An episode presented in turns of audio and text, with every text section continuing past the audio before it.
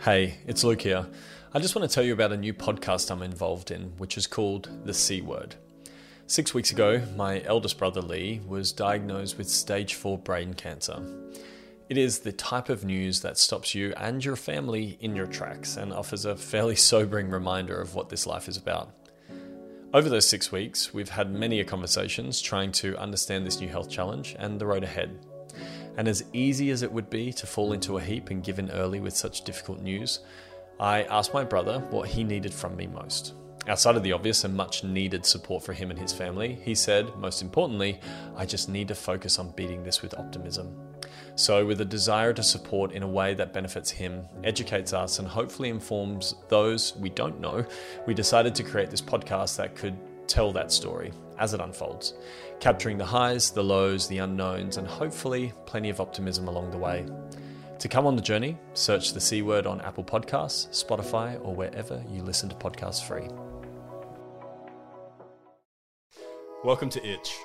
My name's Luke. I'm 32 years old and I'm from Australia. I've spent my life with an insatiable curiosity, an itch, if you will, and a need to understand more. There is a clear desire for so many of us, irrelevant of background, ethnicity, or sexuality, to live more authentically and to seek out an alternative narrative to that which currently exists. I use my stories to take you on a journey where I've challenged my own truths through the ability to ask more questions than I have answers, maintaining a great sense of humour, always viewing the world through a lens of empathy, but most importantly, to live in the grey these attributes have assisted me to seek out different perspectives and to create a life that is more flourishing and progressive for me, and well, hopefully for those around me. So if you're interested to know more, welcome to Itch. Lesson 6 A Deathbed Mentality. It sounds scary and ominous, right? It's not really.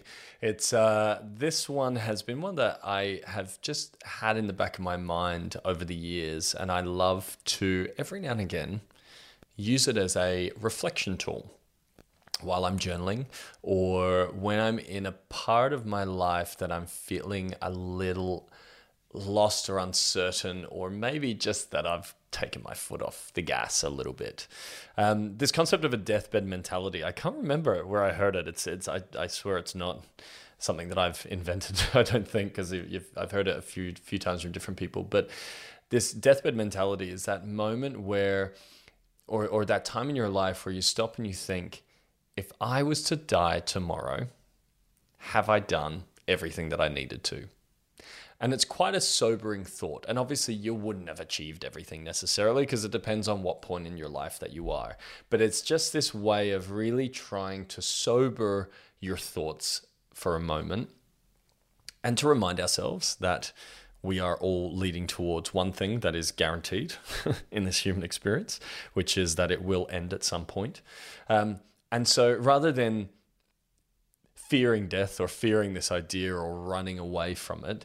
It's using it in a moment of reflection to really think about and pull yourself to account. And I think this is a really important part, right? This ownership and this accountability in life.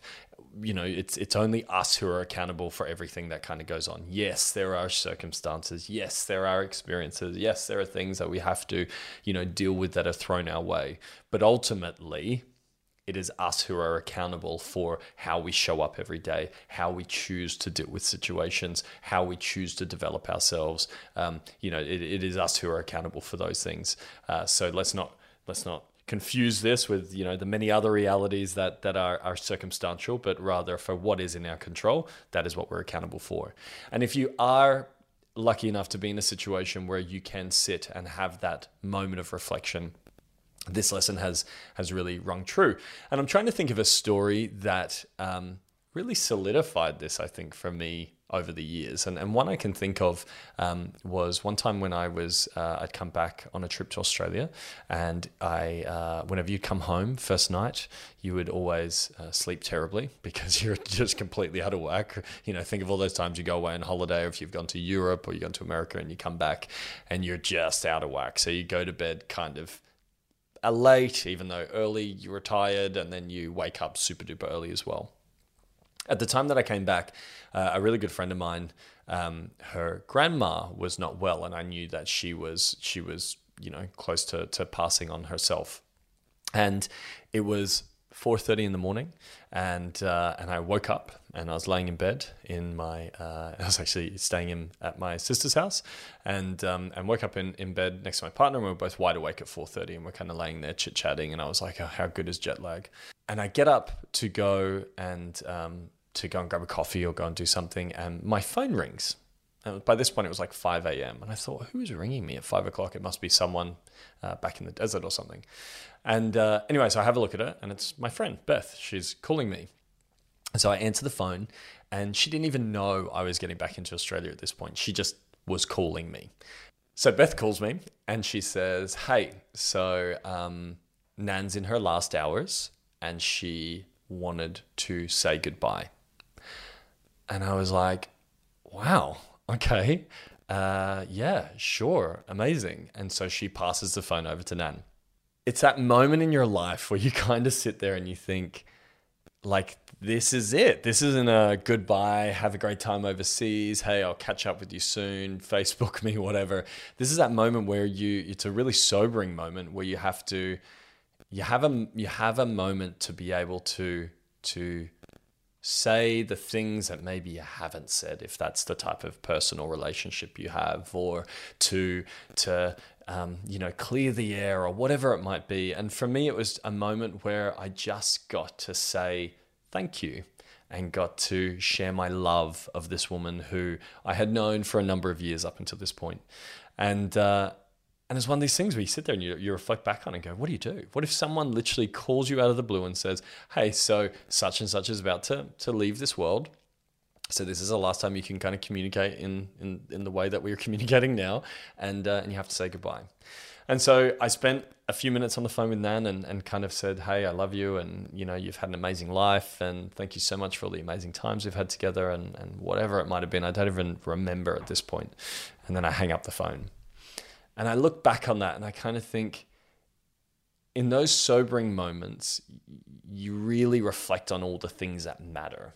You really reflect on what am I, what are we doing here, what matters, who's around me, what are the relationships that I've had. You know, it's a really, it's one of those moments that really call on your core beliefs, your core values, um, and that ability to kind of reflect and, and, and see a bigger picture here.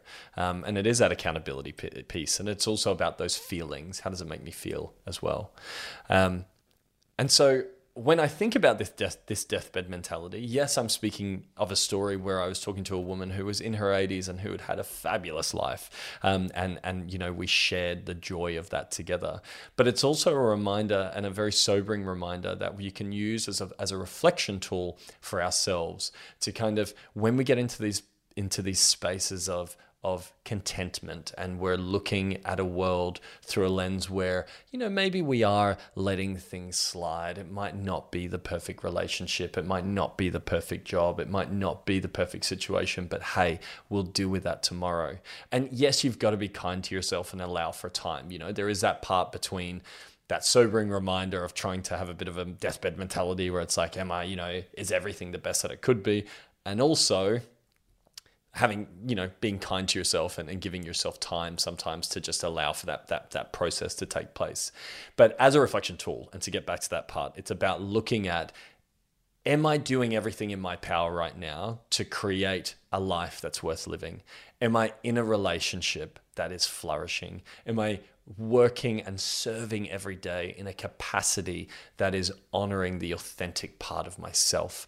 Am I building out relationships around me that that matter and that are genuinely allowing me to thrive, but also are challenging me and you know helping to build out my own human virtues you know? Am i am i being kind enough compassionate enough empathetic enough you know? Do i do i get challenged for that or am i just being mediocre? Am i spending my time just having meaningless conversations gossiping about people getting caught up in drama whatever it might be? You know what what am I doing in my life? And if I was to die tomorrow, am I happy with everything? Am I at a point that that says, yeah, Yeah, I'm doing my best because it's not that you're always going to get what it is that you want, but are you at least moving towards it? You know, have you reset your compass and are you going that way?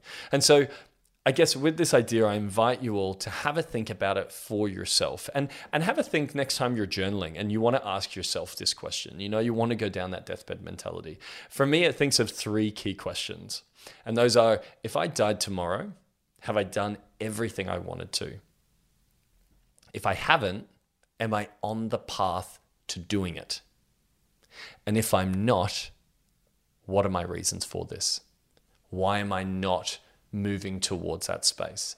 And using this as a reflection tool to really think about it for yourself, you know, have a think about your relationships, have a think about how you're showing up, have a think about even your own, you know, why is it always just those external parts? What about internally? Are you living true to your values?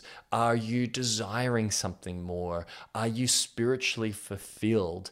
Is there parts of you that doesn't even know yet that it hasn't even got what it wanted? You know, are you are you ignoring that? Um, are you bored in life and thinking this can't just be it? And if you are, what are you doing about it? Have you always wanted to volunteer and you've never done it, you know, because it's just about, oh, tomorrow or next week or another time that we'd do it? And so, it's really taking that moment to reflect on your life and really think about what am I doing? How am I showing up? And if if tomorrow didn't come, am I doing everything that I can to lead a life that is worth truly leading and that is truly allowing me and my soul to flourish. I'm Luke Evans. Thanks for listening to Itch.